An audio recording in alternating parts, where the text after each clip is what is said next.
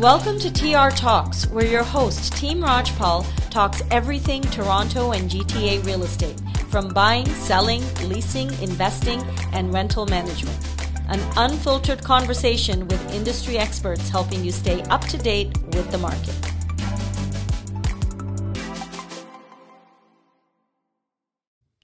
Hi, this is Rajiv from Team Rajpal. And here with you is Xerxes from Team Rajpal. Absolutely. And we are very excited to bring a, a very important guest for the industry. His name is Evan Shapiro from Shapiro Real Estate and Business Lawyers.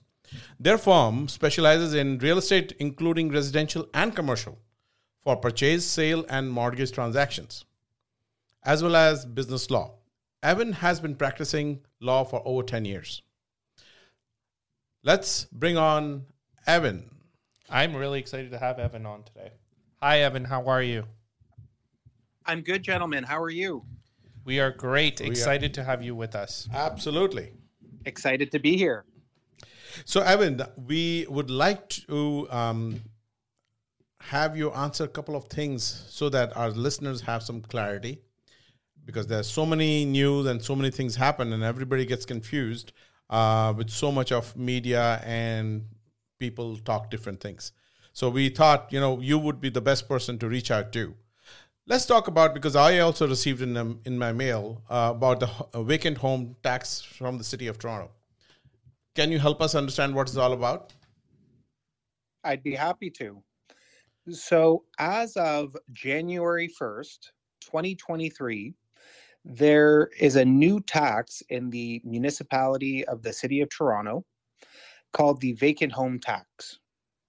And the purpose of the tax is to make sure people are using properties for the purpose of living in them rather than keeping them vacant and empty. That's the aim of the tax. So the city of Toronto is going to tax property owners 1% of the current value assessment if the property remains vacant. 1%. Wow. 1%, which could be quite substantial. And this is an annual tax.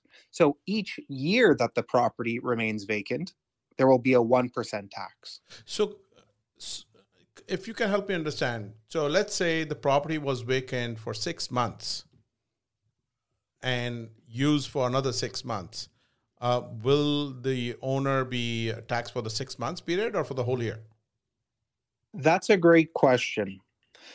The for the purpose of the tax, as long as the property has been occupied for six months or more, there will be no tax.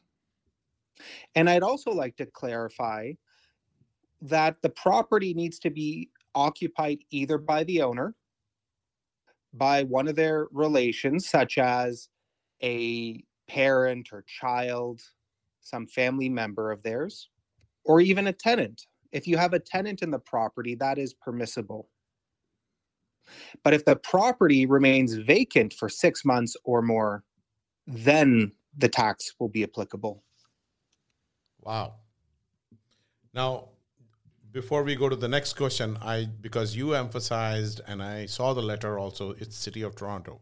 So City of Toronto, not York Region, not Durham, not Peel. They can all they are exempted as as of today. That's correct. The tax currently applies uh, just to the city of Toronto and the GTA, it's possible other municipalities may follow, but right now, just the city of Toronto. So, uh, Evan, the other question that comes into play when we say just Toronto is uh, being in a situation where you are an Airbnb owner. I know that there's quite a few people uh, who rent their condos or houses and they put them on Airbnb, and most of them, the density is the highest in Toronto with the number of people who do that. Can you give us a little bit of insight into that? My pleasure. Another good question. And I, am pausing on how to respond because this is a brand new tax and we haven't seen decisions be made on matters such as short term rentals. But what I'm inclined to say is this if someone is residing in the property, whether the owner, one of their family members, or a tenant for six months or more, even if uh, there's the occasional Airbnb, I don't think it's an issue. If, however, the owner uses the property solely for Airbnb, there very well may be an issue. Okay, so good to know. And uh, what we can do is keep our eyes out for any precedent that's set over the next couple of months with the city. And and um and also I want to say is that I mean we appreciate that you know we do get some emails from your office uh, as some new changes come in. So you know thank you for sending those um, insight to us. My next question would be with regards to the vacant tax is, you know, people have, and I've done for my home many years ago, is renovations. So renovations cannot be done overnight. It can it does take about few months, few weeks, sometime labor issue as well, or supply issue. So homes can be vacant for over six months. How do we handle that situation? built into the new tax, there are a number of exemptions applying to a number of scenarios that could apply, that could render the property vacant, but where the city has deemed it to be unfair to tax in these scenarios. So I'm going to give you a few examples. Rajiv, you're correct to mention where there's repairs or renovations, although there is a test to be met. And that test would include that the repairs and renovations are of the kind where ordinary occupation is prevented. So, to that end, I would say it, you can't argue over a minor renovation that you couldn't live there. You'd likely have to tough it out. Uh, there has to be permits issued by the city for the repairs and renovations. And ultimately, it's up to the city to have the opinion that the renovations are being carried out without unnecessary delays. So you can't just get a permit, sit on it, do nothing, and use this as an exception to get out of the tax. There are other exemptions. So repairs and renovations are just one example. Other exemptions would include the death of an owner, where the owner is put in a care facility for at least six months, such as a retirement home. Uh, and that exemption can be claimed up to two consecutive tax years. In our line of work, one of the more common exemptions that we'll see is where there's a transfer of legal ownership in the year of closing, and where occupancy uh, is affected because of full time employment. If someone's employment takes them out of the city of Toronto for more than six months. And actually, I apologize, one other exemption, which would be a court order. Okay, that's that's fantastic. Thank you. Thank you for letting us know what those exemptions are. I'm sure we're going to get more insight as we go on in the next couple of months and years to see what sort of precedents are set and what decisions the city makes, and to see if this expands to other exemptions as well. I'd like to raise one other important consideration. Rajiv, when you started the conversation, you mentioned you got something in the mail, which is a notice from the city to go to their website to submit a declaration online. Yep. And all property owners in the city of Toronto are required to fill out this declaration. The deadline to do so is February 2nd of this year. Yes. The declaration. Sorry, Evan, I'm going to interrupt you right now. Uh, I, I had the same situation happen with uh, my condo investment as well. And uh, the interesting piece that came up was one of my properties being a new property, I had not received uh, a tax form.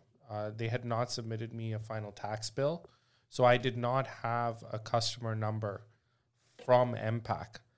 And uh, just for our listeners out there, if your property, if you have a property, uh, it's important for you to reach out to the city of Toronto. You can reach out to their property tax department and get your customer number as well as your MPAC number so that you can go on the website to make the declaration.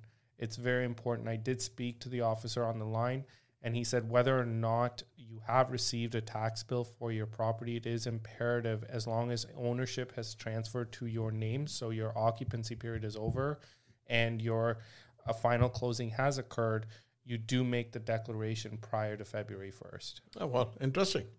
Well, more information, more knowledge uh, gaining happening uh, during these Q and A. So I think this is good, good insight. I'd like to add just a few more things with the declaration. If you do not file it by the deadline, the city will deem the property to be vacant and that the tax applies. So there's a big consequence if you fail to file the declaration on time. How the government handles and twists turns everybody's arms. so if you own property in the city of Toronto, you have to be very aware and sensitive to this issue. Yes. I'd also like to clarify one of my last points about Airbnb because I'm looking at the rules uh, related to occupancy for the tax. And where the property is tenanted, you must have a written tenancy agreement for a term of at least 30 days. Now, the property can be occupied by one or more tenants in the six months throughout or throughout the year, but you must have that lease of at least 30 days. So, going back to that question about Airbnb, if you're renting out the property for a short period of time, less than 30 days, that is not going to apply. Okay. Thank you. That was great. And um, Evan, another thing is there are snowbirds in, in Canada. So people do travel overseas, like to south of the border for six months, and their home is going to be vacant here at that time how that can work? Is, uh, is there protection for them, an exemption? That's a great question. Um, aside from hoping for a reasonably mild winter where you're out of the country less than six months, I, am not sure what else to add because right now I do not see an exemption mm-hmm. for such an arrangement. And if I go back uh, actually to the the occupancy requirements on the City of Toronto website, it actually mentions a, an example of a snowbird. And it says you have to live there as your principal residence for at least six months, and this includes snowbirds. So, if you are planning to spend time out of the country and to go south and enjoy some nice weather, you have to be aware of that requirement the six month occupancy requirement. And so, Evan, um, a quick question here because I know with some of the rules with certain levels of government, it's got uh, it's not something to do with the twelve month calendar period, but a rolling twelve months. Uh, does that apply in this scenario as well?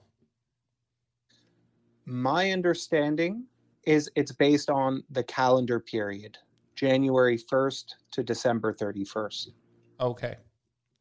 Perfect. Well, thank you so much for covering this topic with us. Uh, the next topic we had was regarding the foreign buyer ban.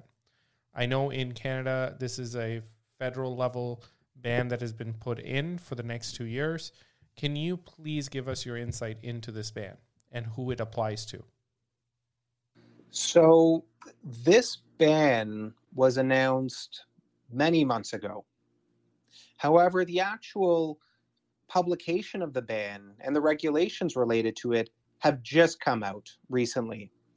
There was a lot of uncertainty within the legal and real estate uh, industry about how it would apply. And I have to say, it's pretty broad in its scope. So, as of January 1st, 2023, there's a two year federal ban. So, not just Toronto or Ontario, but across Canada on the purchase of residential real estate by individuals who are not Canadian citizens or residents. This ban not only includes individuals, but it would also include corporations that are incorporated elsewhere or even Ontario corporations if their controlling shareholders are non residents. Wow, that's a very interesting um, topic. Another one. Wow.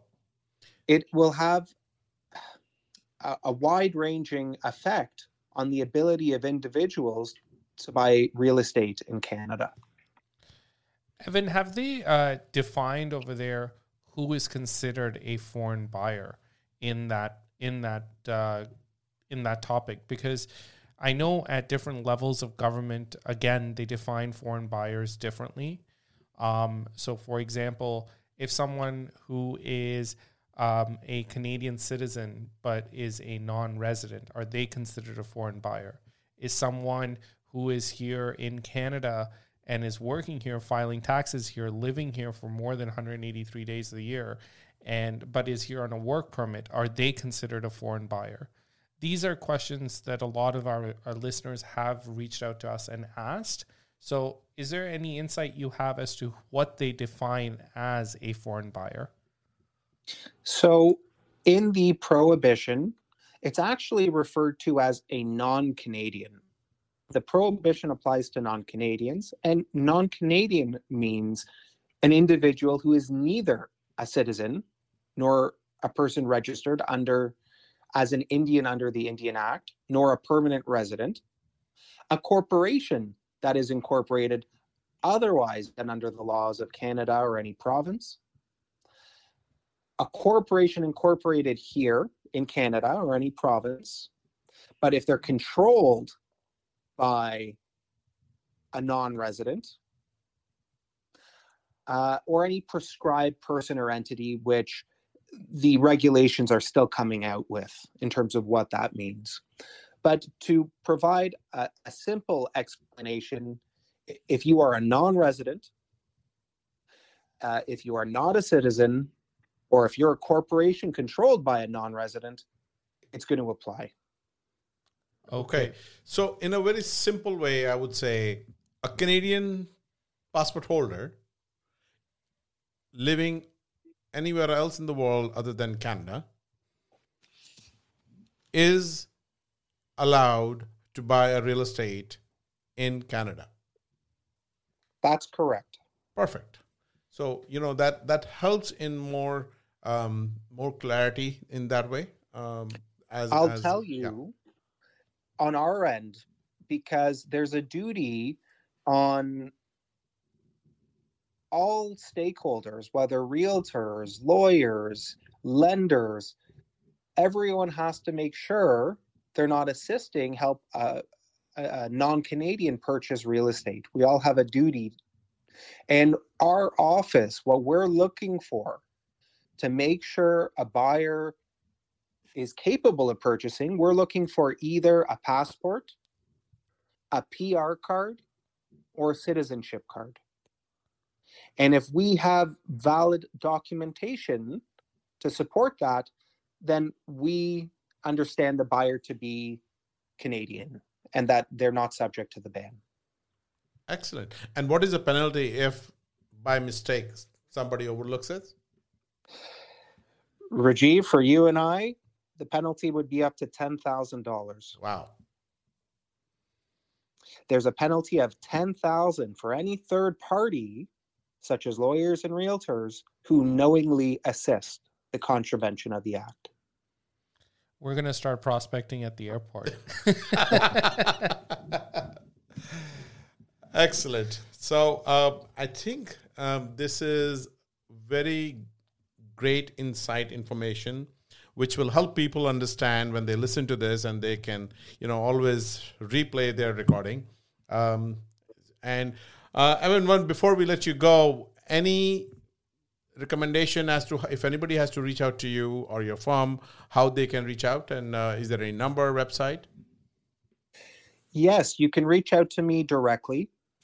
My email is e shapiro at garryshapirolaw.com Garry with two R's, or you can call our firm at 416 224 0808, and my extension is 249.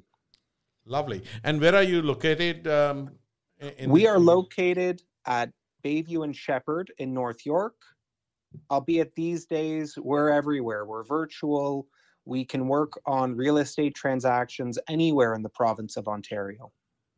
Yes, absolutely. And I am 100% aware that you are able to, your firm is able to provide virtual services as well for obvious reasons due to COVID, which has opened up so many industries to work virtually and signatures are, and all. I think you are one of them who, who followed every step as needed, as you have done to help uh, to some of our clients and many of our clients. Um, any other suggestions uh, from your side? Well, uh, there's just a few more things I'd like to add about the foreign buyer ban. Of course, you give a lawyer an opportunity to speak, and I'll take every minute that's provided. Um, there's a few exemptions to the ban that I think are important to know. One is a spousal exemption. So if there's one individual who's Canadian and one who's a non Canadian, then there is an exemption. The other one is related to student visas and work permits. There are exemptions, but the requirements are very tough. It's very different than we saw with the non resident speculation tax and the tests there for those exemptions. They're very different. Students on visas or individuals with work permits actually have to have resided in Canada for a number of years before they would qualify. So there's very strict criteria for those exemptions. Beautiful. That is excellent. Now we can um, open another st- uh, business here. We can open a matrimonial uh, uh, advertisement, applying Canadian citizenship, you know, marriage here. You didn't hear it from me, but it's a, it's a great way uh, to avoid the tax. well, there are always ways, but again, I know Canadian government and law system is very um, very good, which filters and catches all the wrong things in the market. And uh, that's why we love Canada. Uh, we are grateful to be part of this country. And um, Evan, thank you very much for your time. And we look forward to speaking with you uh, down the line on other topics. Thank you for having me. Thank you, Evan. Have a wonderful day. Bye bye. You too. Bye bye. TR Talks is hosted by members of Team Rajpal with Remax. Rajiv Rajpal and Xerxes Barucha are brokers, Geeta Rajpal and Nicholas Ip are sales representatives, all registered with the Toronto Regional Real Estate Board, Real Estate Council of Ontario, and Canadian Real Estate Association. This podcast is for informational purposes only and not for financial or investment advice. Please do your own due diligence.